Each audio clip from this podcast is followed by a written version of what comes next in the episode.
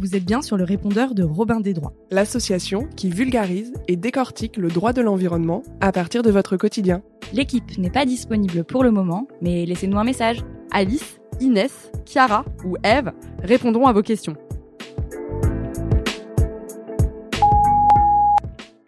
Mercredi à 10h16. Bonjour Robin des Droits.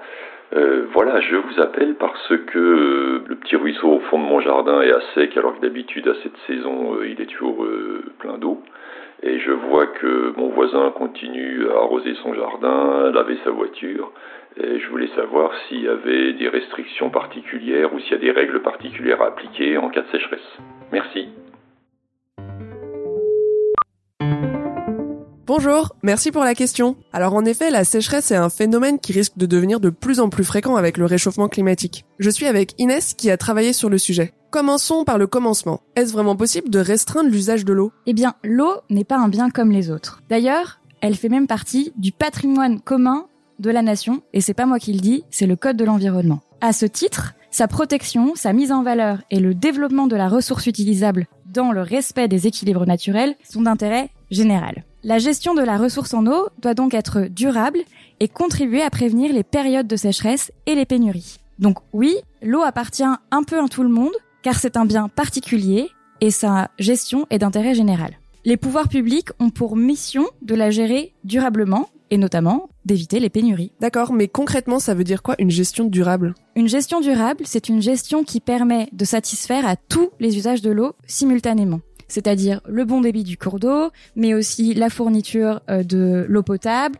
ou encore, euh, je ne sais pas, euh, l'irrigation. En période de sécheresse, les préfets de département sont autorisés à prendre des mesures pour éviter la pénurie d'eau. Attends, le préfet de département? Pourtant, on parlait de mairie. Eh oui, car ça c'est un peu un principe général en droit. Les arrêtés et les décisions du préfet sont souvent affichés en mairie pour s'assurer que tous les administrés en ont connaissance.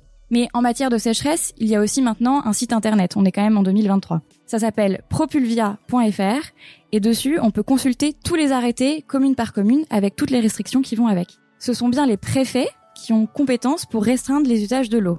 Mais ils doivent pour cela suivre un certain nombre de règles. D'abord, il y a trois niveaux de gravité de sécheresse prévus.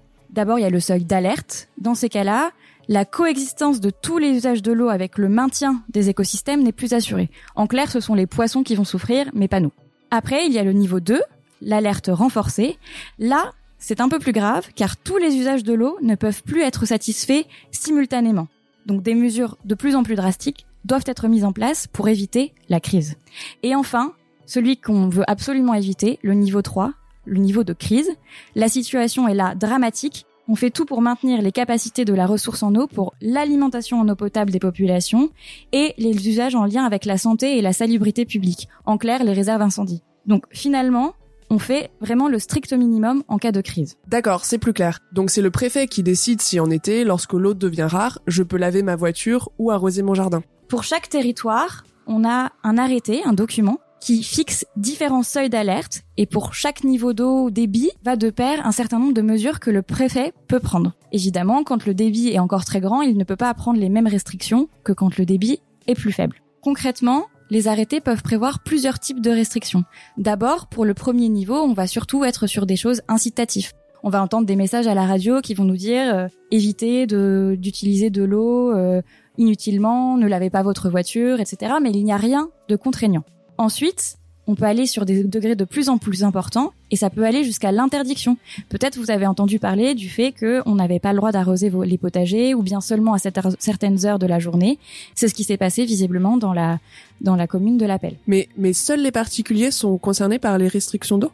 Non, cela concerne absolument tout le monde, et en particulier les agriculteurs. Certains peuvent craindre de telles restrictions qu'ils n'aient même plus le droit d'irriguer leur culture.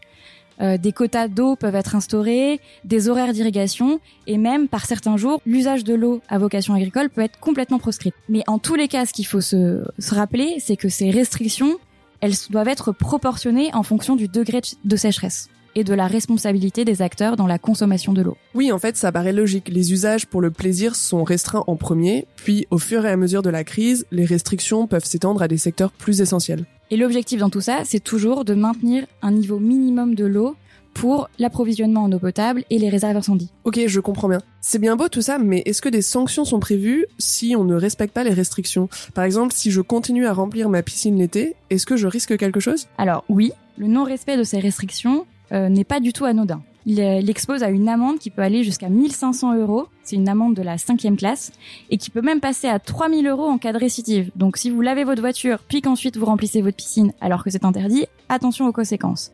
Pour les entreprises, les associations et les collectivités, par exemple votre commune, la note est encore plus salée puisque l'amende elle peut grimper à 7500 euros.